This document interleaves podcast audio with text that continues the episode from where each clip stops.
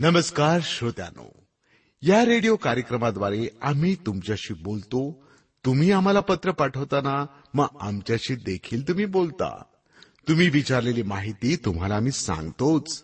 त्यासोबतच खऱ्या देवाची ओळख करून देऊन आपला स्वर्गात जाण्याचा मार्ग देखील आम्ही सोपा करतो. येशू ख्रिस्त हाच एकमेव देव आहे की जो मानव होऊन या धर्तीवर आला आणि मानवाची पाप आपल्या डोक्यावर घेऊन मानवाची पापांपासून सुटका केली.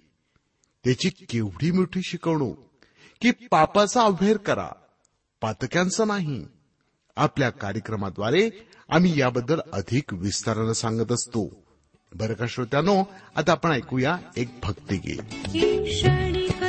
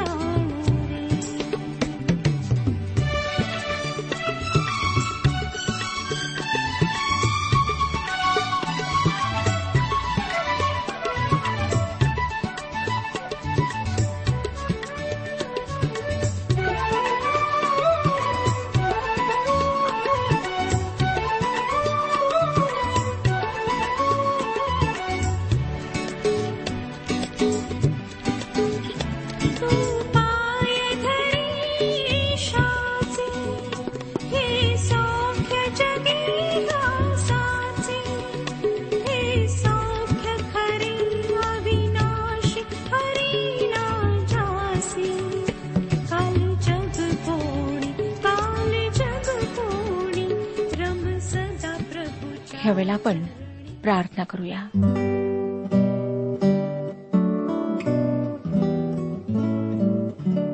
हे आमच्या जिवंत पवित्र प्रेमळ परमेश्वर पित्या तुझ्या थोर नावाला गौरव देत आम्ही तुझ्या कृपेच्या सिंहासनासमोर येत आहोत. आजपर्यंत तू आम्हाला सांभाळलंस. ही वेळ दाखवलीस जेणेकरून आम्ही तुझ्या वचनांचं अध्ययन करावं. आपल्या आध्यात्मिक जीवनाविषयी तू काय म्हणतोस ते आम्ही जाणून घ्यावं. आम्ही तुझी स्तुती करीत आहोत प्रभू कारण आजपर्यंत तूच आमचा मार्गदर्शक आणि शिक्षक झाला आहेस. प्रभू यशू ख्रिस्ताच्याद्वारे जी कृपा तू आमच्यावर प्रगट केलीस जे प्रेम आमच्यावर दर्शवलंस त्याबद्दल आम्ही तुझे आभारी आहोत. खरोखर प्रभू तू महान आहेस. तुझी दया अपार आहे. आज आमची प्रार्थना आहे त्या लोकांकरिता जे आजारी आहेत वेदनांनी तडपळत आहेत त्यांना तू स्पर्श कर आरोग्य दे. हो दे प्रभू की त्यांनी आरोग्य प्राप्त करून तुलाच गौरव द्यावं. प्रत्येक कुटुंबावर आशीर्वाद पाठव. ही वेळ आम्ही तुझ्या पवित्र हातात देत आहोत तू आमच्याशी बोल. प्रभू यशू ख्रिस्ताच्या गोड आणि पवित्र नावात ही प्रार्थना मागितली आहे म्हणून तो ऐक. आमेन. श्रोत्यानो ह्या दिवसांमध्ये आम्ही इयोबाच्या पुस्तकाचे अध्ययन करीत आहोत आणि मी आपणाला सांगितले की पहिल्या अध्यायाच्या पाच वचनांना आम्ही मागच्या कार्यक्रमात वाचलेले आहे. आम्हाला सांगण्यात आले की इयोब हा सात्विक व सरळ होता. तो देवाला भिवून मागणारा होता आणि पापापासून दूर राहणारा होता. ह्याचा अर्थ असा की देवाला अर्पणे वाहण्याविषयी त्याच्या देवाबरोबरच्या नात्याविषयी तो सात्विक होता सरळ होता. त्या काळात श्रोत्यांनो होमार्पणे वाहिल्या जात. त्यानंतर आपण वाचले की तो देवाचे भय बाळगणारा होता त्याची देवाविषयीची कल्पना उच्च होती. देव पवित्र आहे म्हणून तो वाईटाचा तिरस्कार करतो हे त्याला चांगल्या प्रकारे माहीत होते. योब आजच्या मानवापेक्षा वेगळा होता. आजच्या मानवाला देवाचे अजिबात ज्ञान नाही. परंतु योबाला परमेश्वराचा परिचय होता. त्याचे ज्ञान होते. त्याचे कुटुंब एक मोठे कुटुंब होते आणि तो श्रीमंत असल्यामुळे त्याची मुले व मुली फार ऐश्वर्यात राहत होती. दळणवळणासाठी त्याच्याकडे उंटाचा ताफा होता. मला वाटतं की त्याचा दळणवळणाचा व्यवसाय असावा. तसेच दुधासाठी त्याच्याकडे गाढवी देखील होत्या. त्या काळात गाढवीचे दूध हा एक विशेष पदार्थ समजला जाई. हा माणूस अक्षरशः संपत्तीत लोळत होता. या तिसऱ्या वचनावरून त्याच्या संपत्तीची कल्पना आम्ही करू शकतो. हे सर्वजण ऐशारामात लोळत होते. त्यांना दुःख हा प्रकार मला वाटतं कधी माहीतच नसावा. परंतु या सर्व ऐशारामातही इयोबाच्या मनात एक भीती होती. ज्याविषयी पाचवं वचन आम्हाला सांगतं. हे भोजन समारंभ आटोपल्यावर इयोब त्यांना बोलावून आणून त्यांची शुद्धी करी. तो प्रातकाळी उठून त्या सर्वांच्या संख्येइतक्या बलीचे हवन करी. कारण तो म्हणे की न जाणो माझ्या पुत्रांनी पाप केले असेल आणि आपल्या मनाने देवाचा अभेर केला असेल. श्रोत्यानो या ठिकाणी एका गोष्टीकडे माझे मन वेधल्या जाते. ती गोष्ट म्हणजे योबाला स्वतःसाठी अर्पणाची कधी गरज वाटली नाही. आपल्या देवाबरोबरचे नाते अगदी व्यवस्थित आहे असे त्याला वाटले. परंतु आपली मुले देवाच्या सन्निध हवी तेवढी नाहीत असे त्याला वाटत होते. म्हणून त्यांच्यासाठी त्याने देवाला होमार्पणे अर्पण केली. तो आपल्या कुटुंबाचा मुख्य याजक किंवा पुरोहित होता. योबाच्या पहिल्या अध्यात आम्हाला अशा प्रकारे त्याच्या जीवनाची झलक दाखविण्यात आली आहे. एका अतिशय श्रीमंत माणसाचे सुख व त्याच्या घरातील प्रेमळ कुटुंबियांचे हे एक मनोहर चित्र आहे. परंतु हे सर्व सुख असतानाही योबाच्या मनात एक भीती होती. आज अनेक लोकांना आपल्या मुलांमुलींविषयी असेच भय वाटते. आणि योबाला जाणीव होती की याविषयी तो स्वतः असहाय्य आहे. म्हणून तो या समस्येसाठी परमेश्वराकडे गेला. योबाची जी चिंता होती ती आज अनेक मातापित्यांची चिंता आहे. आज अनेक आईवडील दुःखी आहेत. कारण एकतर त्यांची मुले वाईट मार्गाला लागली आहेत किंवा त्यांना नशा करण्याची सवय लागली आहे. परंतु जसा योग आपल्या मुलांसाठी परमेश्वराकडे गेला तसे हे आईवडील परमेश्वराकडे कधीच जात नाहीत. म्हणून त्यांच्या समस्या तशाच राहतात. त्या त्यांना सोडवता येत नाहीत. अशा वेळेस मदतीसाठी कुठे जावे हे येवबाला माहीत होते. त्याने परमेश्वरासमोर आपल्या मुलांसाठी होमार्पण सादर केले. हे होमार्पण ख्रिस्ताचे प्रतीक आहे. लक्षात ठेवा श्रोत्यानो की इयोब देवाचा माणूस होता. इयोबाच्या घराचे दृश्य पाहिल्यानंतर आता आपण पुढचे दृश्य पाहूया. हे दृश्य स्वर्गाचे आहे. आणि यातील घटना कोणाही मानवाला म्हणजे योब त्याचे मित्र किंवा इतर कोणालाही माहीत नव्हत्या. परंतु या घटनेवरून आम्हाला देवाच्या लोकांच्या जीवनातल्या घटना समजू शकतात. मी असे म्हणत नाही की त्यांच्या जीवनातल्या सर्व घटना आम्हाला समजतात पण या घटनेद्वारे काही गोष्टींचा अर्थ मात्र आम्हाला कळतो. सहावं वचन मी आपणाकरिता वाचत आहे. योबाचे पुस्तक पहिला अध्याय सहावे वचन. एक दिवस असा आला की त्या दिवशी देवपुत्र परमेश्वरापुढे येऊन उभे राहिले व त्यांच्यामध्ये सैतानाही आला. आता श्रोत्यांनो हे स्वर्गातील दृश्य आहे. सैतानही देवासमोर वृत्तांत द्यायला आला. ही गोष्ट आश्चर्यकारक आहे होय ना? देवाचे पुत्र जे त्याने निर्मिले ते त्याच्यासमोर येतात.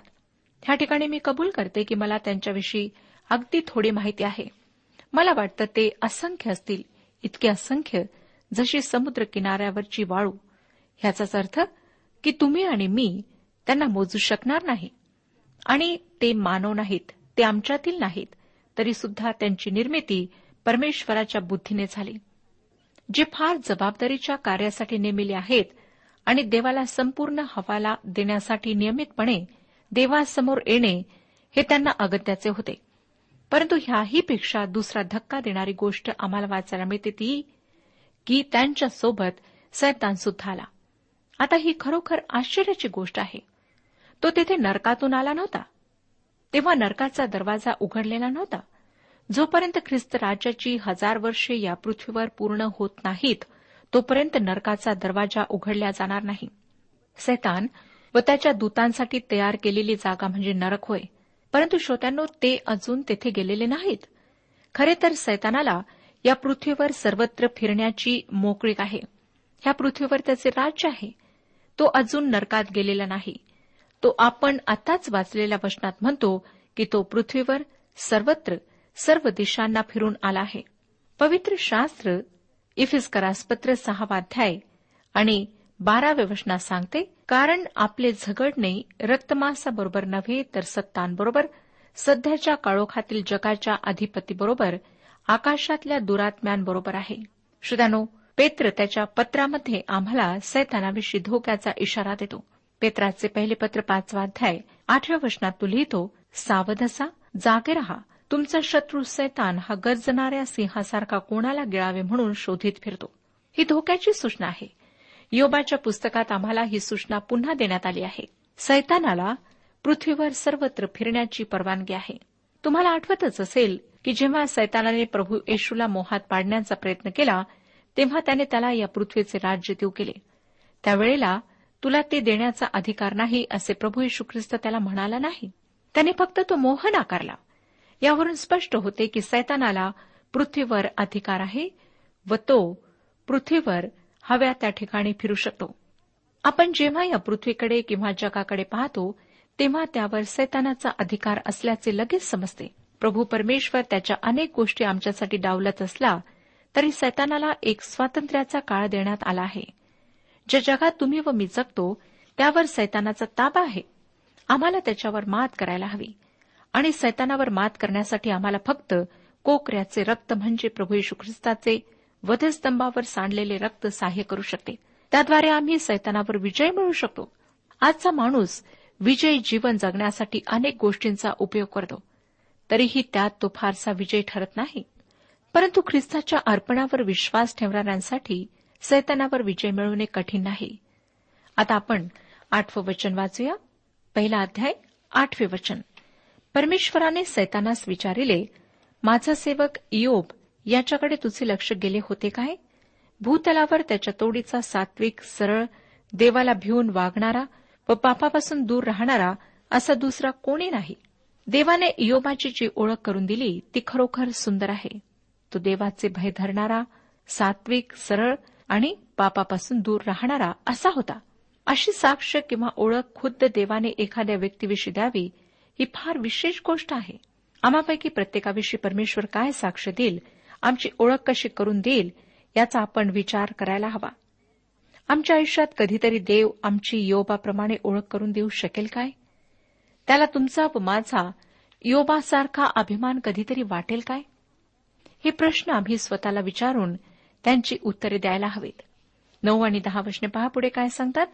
सैतानाने परमेश्वराला उत्तर दिले की इयोब देवाचे भय काय फुकट बाळगितो? तो त्याचे घर व त्याचे सर्वस्व याभोवती तू कुंपण घातले आहे ना? तू त्याच्या हातात यश दिले आहेस ना? व देशात त्याचे धन वृद्धी पावत आहे ना? स्पष्ट आहे की सैतान योबाच्या मागे लागू पाहत होता. आणि त्याला आता समजले होते की योबाभोवती देवाची जी संरक्षक भिंत आहे तिच्यामुळे त्याला योबापर्यंत पोहोचता येत नव्हते. म्हणून तो देवाला म्हणतो तू त्याच्या भोवती चारही बाजूंनी कुंपण घातले आहे म्हणून मी त्याला स्पर्श करू शकत नाही. आजही श्रोत्यानो ख्रिस्तावर विश्वास ठेवणाऱ्या प्रत्येकाभोवती देवाने संरक्षणाचे कुंपण घातलेले आहे. स्तोत्रकर्ता स्तोत्र चौतीस सातव्या वचनात म्हणतो यहोवाचा दूत त्याचे भय धरणाऱ्यांभोवती तळ देऊन राहतो आणि त्यांना सोडवतो. आणि जोपर्यंत परमेश्वर परवानगी देत नाही तोपर्यंत सैतान त्यांना स्पर्श करू शकत नाही. आणि काही चांगला हेतू असल्याशिवाय परमेश्वर सैतानाला तशी परवानगी देत नाही. योबाच्या पुस्तकातून आम्हाला हा दिलासा मिळतो. अकरावं वचन पुढे सांगतं तू आपला हात पुढे करून त्याच्या सर्वस्वास लावून तर पहा म्हणजे तो तुझ्या तोंडावर तुझा अभ्यर करेल. श्रोतानो सैतान योबाला दोष देऊ पाहत आहे. मला वाटतं सैतान मानव जातीचा द्वेष करतो. तो या वाक्यात जणू काही म्हणत आहे की योप स्वार्थी आहे. जोपर्यंत परमेश्वर त्याला सर्व सुखे देतो तोपर्यंत तो देवाचे भय बाळगेल. सैतानाला वाटले की योबही वेळप्रसंगी तसाच वागेल. त्याच्या भोवती कुंपण आहे व त्यामुळे आपण त्याला स्पर्श करू शकत नाही. असे जेव्हा त्याला समजले तेव्हा तो ईर्षेने पेटला. योबाला धक्का लावण्याची त्याची इच्छा होती. सैतान मानवजातीचा तिरस्कार करतो असे असताना मला हे समजत नाही की लोक सैतानाची उपासना का करतात. त्याची ते उपासना करतात. माझा द्वेष करणारा माणूस माझा अधिकारी असलेला मला कधीच आवडणार नाही. म्हणजे माझे वाईट चिंतणारा सैतान मला माझा अधिकारी म्हणून कधीच आवडणार नाही. जो माझ्यावर प्रीती करतो मला समजून घेतो. तो अधिकारी मला नक्कीच आवडेल. आणि असाच माझ्यावर प्रीती करणारा मला सांभाळून घेणारा माझा प्रभू पिता माझा अधिकारी व मालक आहे. आणि ह्याविषयी मला खरोखर आनंद वाटतो. बारावं वचन पुढे सांगतं परमेश्वर सैतानास म्हणाला पहा त्याचे सर्वस्व तुझ्या हाती देतो. त्याला मात्र हात लावू नको. मग सैतान परमेश्वरासमोरून निघून गेला. कधीकधी ज्या गोष्टींवर आम्ही अवलंबून असतो ना श्रोत्यानो त्या आमच्यापासून काढून घेण्याची परवानगी देवबाप सैतानाला देतो. ज्या गोष्टी आम्हाला सुरक्षितता देतात त्या जर आमच्यापासून काढून घेतल्या तर आम्हाला भयंकर असहाय व एकाकी वाटते. आणि अशा वेळेस आपल्यापैकी अनेक जण देवाकडे सहाय्यासाठी धावा करतात.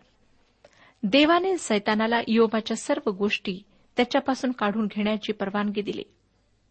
आमच्या भोवती संरक्षणाचे कुंपण घातले नाही तर सैतान आम्हाला लगेच नष्ट करू शकतो. सैतानाने देव व योब दोघांचीही बदनामी करण्याचा प्रयत्न केला आहे. योब देवाची उपासना त्याच्या वैशिष्ट्यांबद्दल करीत नाही तर स्वतःच्या स्वार्थासाठी करतो असे त्याने योबाविषयी म्हटले. देव मजुरी देऊन लोकांचे प्रेम विकत घेतो असे सैतानाला सुचवायचे होते. खरोखर तो देव व माणूस दोघांचाही शत्रू आहे. आपण आता पुढे ऊस देशात यावेळेस काय होत आहे ते पाहणार आहोत. तेरावं वचन. एके दिवशी असे झाले की योबाचे पुत्र व कन्या आपल्या ज्येष्ठ बंधूच्या घरी भोजन करीत व द्राक्षरस पीत असता. योमाची मुले रोज चयन करीत असत. रोज एकेकाकडे मेजवान्यात झोडीत असत. चौदा आणि पंधरा वचने पहा काय सांगतात. एका जासुदाने योबाकडे येऊन सांगितले बैल नांगरीत होते व त्यांच्याजवळ गाढवी चरत होत्या. तेव्हा शबाई लोक घाला घालून त्यास घेऊन गेले. त्यांनी तरवारीच्या धारेने गड्यांना वधिले. हे तुला सांगाव्यास मीच एकटा निभावून आलो आहे. श्रोत्यानो दुसरीकडे योबही सुखात होता आणि अचानक भयंकर घटना घडायला सुरुवात झाली. आपल्याला शबाई लोकांसारखे शत्रू असतील याची योबाला थोडीही कल्पना नव्हती. या लोकांनी अचानक हल्ला करून सर्व गोष्टी लुटून नेल्या. सोळावं वचन पहा. तोही सांगत आहे इतक्यात दुसऱ्या एकाने येऊन सांगितले दैवी अग्नीचा आकाशातून वर्षाव झाला. त्याने मेंढरे व गडी झाळून भस्म केले. हे तुला सांगाव्यास मीच एकटा निभावून आलो आहे. या ठिकाणी नोकर म्हणतो देवाचा अग्नी आकाशातून पडला. एखाद्या गोष्टीचा नाश झाला ती नष्ट झाली तर त्यासाठी आम्ही नेहमीच देवाला दोष देतो. त्या काळातही लोक तसेच करीत. हा नोकर असे म्हणाला नाही की सैतानाचा अग्नी आला. खरे तर तो अग्नी त्याच्याचकडून आला होता कारण त्याला देवाने तशी परवानगी दिली होती. योबाचे सर्वस्व अचानक लुटून नेण्यात आले. सतरावं वचन सांगतं तो हे सांगत आहे इतक्यात आणखी एकाने येऊन सांगितले खासद्यांनी तीन डोळ्या करून उंटावर घाला घातला व ते ते घेऊन गेले. त्यांनी तरवारीच्या धारेने गड्यास वधिले. हे तुला सांगाव्यास मीच एकटा निभावून आलो आहे. श्रोत्यानो त्याचे काही वेळात सर्व काही नष्ट झाले होते. अठरा आणि एकोणीस वर्षने पहा.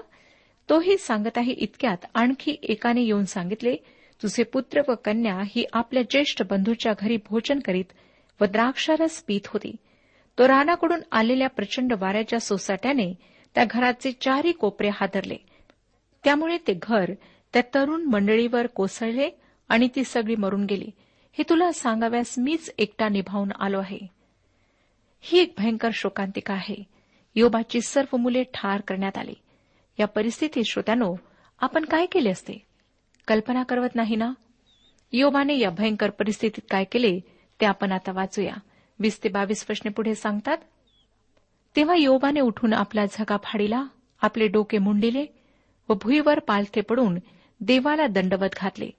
तो म्हणाला मी मातेच्या उदरातून नग्न आलो आणि तसंच जिथून नग्न आलो तेथे परत जावयाचं आहे. परमेश्वराने दिले आणि परमेश्वराने नेले. धन्य परमेश्वराचे नाम. या सर्व प्रसंगात योबाच्या हातून पाप झाले नाही व अनुचित कृत्य केल्याचा आरोप त्याने देवावर केला नाही. श्रोत्यानो योबाची ही साक्ष नीट लक्षात ठेवा. आज ख्रिस्ती लोकांना सुद्धा भौतिक सुखाविषयी हाच दृष्टिकोन बाळगायला हवा. हेच तत्वज्ञान बाळगायला हवे. तुम्ही व मी जन्माला येताना काय सोबत आणले? काहीच नाही होय ना? आणि या जगातून जाताना काय सोबत घेऊन जाणार आहोत? काहीच नाही होय ना? आमच्या प्रेत वस्त्राला खिस्सा नाही. जसे या जगात निर्धन आलो तसेच या जगातून आम्ही निघून जाणार आहोत हे आम्ही लक्षात ठेवायला हवे. श्रोत्यानो तुमच्या व माझ्या बाबतीत हीच गोष्ट होणार आहे. आमची संपत्ती आमचे घर आमची मालमत्ता यापैकी काही एक आम्ही स्वतःसोबत घेऊन जाणार नाही. आमची बँकेतली शिल्लकही येथेच राहणार आहे. आज जे तुमच्या जवळ आहे त्याचे तुम्ही फक्त कारभारी आहात. तुमच्या स्वतःच्या मालकीचे काहीच नाही. जे तुमच्या जवळ आहे ते परमेश्वराच्या मालकीचे आहे. आणि त्याची इच्छा असेल तर तो ते सर्व काही परत घेईल. ज्या गोष्टी त्याने आम्हाला दिल्या आहेत त्याविषयी आम्ही जबाबदार ठरणार आहोत. म्हणूनच पॉल करिंदकराच्या दुसऱ्या पत्रात आम्हाला कारभारी म्हणतो. आम्ही देवाचे कारभारी आहोत. आम्हाला देवाने ज्या भौतिक गोष्टी दिल्या आहेत त्यांचा उपयोग आम्ही कसा केला असा प्रश्न परमेश्वर आम्हाला करणार आहे. या पृथ्वीवरचे सर्व काही त्याच्या मालकीचे आहे व आपण फक्त त्याचा उपयोग करीत आहोत. श्रोतानो योबाला हे सत्य समजले होते म्हणूनच त्याने स्वतःचा विश्वास गमावला नाही. त्याच्याविषयी म्हटले आहे या सर्वात योबाने पाप केले नाही आणि मूर्खपणाने देवाला दोष दिला नाही. कठीण परिस्थितीत देवाला दोष देणे बंडखोरपणाने त्याच्यापासून दूर जाणे सोपे आहे. सर्वसाधारण लोक तेच करतात. परंतु योबासारखा समंजसपणा व सुज्ञता असलेले लोक तसा मूर्खपणा करून देवाला दोष देत नाहीत. आता श्रोत्यानो आपण दुसऱ्या अध्यायाच्या अभ्यासाला सुरुवात करीत आहोत. या अध्यायात सुद्धा आम्हाला स्वर्ग आणि पृथ्वी यांची दृश्ये पाहायला मिळतात. या पुस्तकाच्या रूपरेषेतले हे चौथे दृश्य आहे. या दृश्यात आम्हाला स्वर्गाच्या पार्श्वभूमीवर देव व सैतान यांच्यातला संवाद वाचायला मिळतो. दुसरा अध्याय पहिलं वचन पहा. पुन्हा एक दिवस असा आला की त्या दिवशी देवपुत्र परमेश्वरासमोर येऊन उभे राहिले. त्यांच्यामध्ये सैतानही परमेश्वरासमोर येऊन उभा राहिला. देवाचे दूत आपला वृत्तांत नियमितपणे देवाला देण्यासाठी आले. ते त्यांचे कर्तव्य होते. त्यांच्याप्रमाणेच आम्हालाही एक दिवस परमेश्वरासमोर सर्व हिशोब सर्व वृत्तांत द्यावा लागेल. पौलाच्या करिंदकरास लिहिलेल्या दुसऱ्या पत्रात पाचवा अध्याय दहाव्या वचनात आपण पाहिले की प्रत्येक ख्रिस्ती माणसाला येशू ख्रिस्ताच्या न्यायासनासमोर एक दिवस उभे राहावे लागेल. तेथे त्याला त्याच्यासमोर आपल्या कृत्यांचा आपल्या कारभाराचा हिशोब द्यावा लागेल. ख्रिस्तावर विश्वास ठेवणाऱ्यांना देवाच्या मोठ्या सफेद न्यायसनासमोर उभे राहावे लागणार नाही. या सफेद न्यायसनाचे वर्णन प्रगटीकरणाच्या पुस्तकातील विसाव्या अध्यायातील अकरा ते पंधरा या वचनात दिलेले आहे. श्रोत्यानो आज आम्ही स्वच्छंदपणे वागू शकत नाही याची आम्ही आठवण ठेवायला हवी. कारण एक दिवस आम्हाला देवासमोर सर्व वृत्तांत द्यावा लागेल. आज सगळीकडे आम्हाला स्वातंत्र्य हवे. आम्हाला स्वातंत्र्य हवे अशी ओरड ऐकायला मिळते. आम्हाला केवढे स्वातंत्र्य हवे आहे? आमच्या मर्यादेपलीकडे आम्हाला स्वातंत्र्य मिळू शकत नाही. देवाने आम्हाला निर्माण केले तेव्हा त्याने काही मर्यादा आम्हाला घालून दिल्यात. आम्ही निर्मित जीव आहोत. परमेश्वर आमचा निर्माण करता आहे आणि आम्हाला आमच्या सर्व कृत्यांचा वृत्तांत त्याला द्यावा लागेल. जेव्हा देवाचे पुत्र त्याला वृत्तांत देण्यासाठी गेले तेव्हा त्यांच्याबरोबर सैतानाही आपला वृत्तांत देण्यासाठी गेला. तो देवाच्या अधिकाराबाहेर नाही. जरी तो काय वृत्तांत देणार हे देवाला माहीत होते तरी त्याला देवासमोर येऊन तो काय करीत आहे याचा वृत्तांत देणे आवश्यक होते. दुसरं वचन पहा. परमेश्वर सैतानास म्हणाला तू आता कुठून आलास? सैतानाने परमेश्वरास उत्तर दिले मी पृथ्वीवर इकडे तिकडे हिंडून फिरून आलो आहे. दुसऱ्या शब्दात सांगायचे झाले तर सैतान पृथ्वीवरच्या घटनांवर ताबा ठेवत होता. एकदा प्रवासामध्ये मला एक व्यक्ती भेटली. बोलता बोलता त्या व्यक्तीने मला सांगितले की त्याला भूते वश होतात व अदृश्य शक्तींना तो आपल्या आज्ञेत ठेवू शकतो. त्याने एक अद्भुत सामर्थ्य प्राप्त केले आहे. त्या सिद्धीच्याद्वारे त्याला पुढे घडणाऱ्या गोष्टी समजतात व त्या जर नाश करणाऱ्या असतील तर तो आपल्याला वश झालेल्या आत्म्यांचा उपयोग त्या गोष्टी थांबविण्यासाठी करतो व त्या भूताच्या सामर्थ्याने तो त्या भयंकर गोष्टी घडू देत नाही. श्रोतानो हा माणूस अशुद्ध आत्म्यांवर ताबा मिळवलेली व्यक्ती होता व त्यांना स्वतःच्या इच्छेप्रमाणे वागवण्याचे सामर्थ्य त्याच्यात होते. दुसऱ्या शब्दात सांगायचे तर हा माणूस सैतानाचा दूत होता. आपण आपल्या अमानवी सामर्थ्याने लोकांचे कल्याण करतो असे त्याने मला सांगितले. श्रोत्यानो सैतान आजही जगातल्या अनेक घटना घडून आणत आहे. तोच अनेक कटू गोष्टींच्या मुळाशी आहे. तुम्ही जरा आजूबाजूला नजर टाकली तर तुमच्या लक्षात ही गोष्ट निश्चित येईल. तिसरं वचन पहा काय सांगतं? परमेश्वराने सैतानास विचारिले माझा सेवक योप याचकडे तुझे लक्ष केले होते काय? भूतलावर त्याच्या तोडीचा सात्विक सरळ देवाला भिवून वागणारा पापासून दूर राहणारा असा दुसरा कोणी नाही. त्याचा विनाकारण नाश करण्यास तुम्हाला चिथवले तरी तो आपल्या सत्वाला दृढ धरून राहिला आहे. श्रोत्यानो जरी योबाला त्रास व्हावा असे कोणतेही कारण त्याच्या बाजूने नव्हते तरी देवाने सैतानाला योबाला स्पर्श करण्याची परवानगी दिली. अनेकदा लोक असा प्रश्न विचारतात की मला हा त्रास का व्हावा किंवा माझ्या जीवनात ही घटना का घडावी? मला वाटतं की देवाचे उत्तर या प्रश्नासाठी असे आहे. तुझ्यात असे काही कारण नाही की ज्यामुळे तुला हा त्रास व्हावा. मी तुला शिक्षा करीत नाही मी तुला मारत नाही. तू माझ्या अधिक जवळ यावेस एवढीच माझी इच्छा आहे. श्रोत्यानो हीच गोष्ट त्याने योबाच्या बाबतीत केली. योबाला त्रास व्हावा असे कोणतेच कारण त्याच्याजवळ नव्हते. आता आपण चार पाच सहा वचने वाचूया. सैतानाने परमेश्वरास उत्तर दिले त्वचेसाठी त्वचा. मनुष्य आपल्या प्राणासाठी आपले सर्वस्व देईल. तू आपला हात पुढे करून त्याच्या हाडामासास लावून तर पहा. म्हणजे तो तुझ्या तोंडावर तुझा अव्हेर करेल. परमेश्वर सैतानाला म्हणाला पहा तो तुझ्या हाती आहे. त्याची प्राणहानी मात्र करू नको. ह्या वचनांवर आपण पुढच्या कार्यक्रमात विचार करू. परमेश्वर आपला सर्वांस आशीर्वाद देऊ आजच्या उपासना कार्यक्रमात परमेश्वराच्या जिवंत वचनातून मार्गदर्शन आपण ऐकलं. आजच्या या वचनातून आपणास काही आशीर्वाद मिळाला असेल यात काही शंका नाही. सुदैव जीवनविषयक काही शंका असल्यास किंवा काही प्रश्न असल्यास किंवा काही प्रार्थना निवेदन असल्यास पत्राद्वारे आम्हास अवश्य कळवा. आम्हाला अगदी आनंदच होईल. पत्र व्यवहारासाठी आमचा पत्ता लिहून घ्यावा. कार्यक्रम उपासना पोस्ट बॉक्स क्रमांक एक शून्य दोन बेजनबाग नागपूर पिनकोड क्रमांक चार चार शून्य शून्य शून्य चार. आमचा ईमेल ॲड्रेस आहे Marathi T T B at radio eight eight two dot com. Email address पुन्हा एकदा का Marathi T T B at radio eight eight two dot com बरं तर आता इथंच थांबूया कारण आपल्या कार्यक्रमाची वेळही संपत आलेली आहे. पुन्हा आपली भेट आपल्या पुढल्या कार्यक्रमात तोपर्यंत नमस्कार.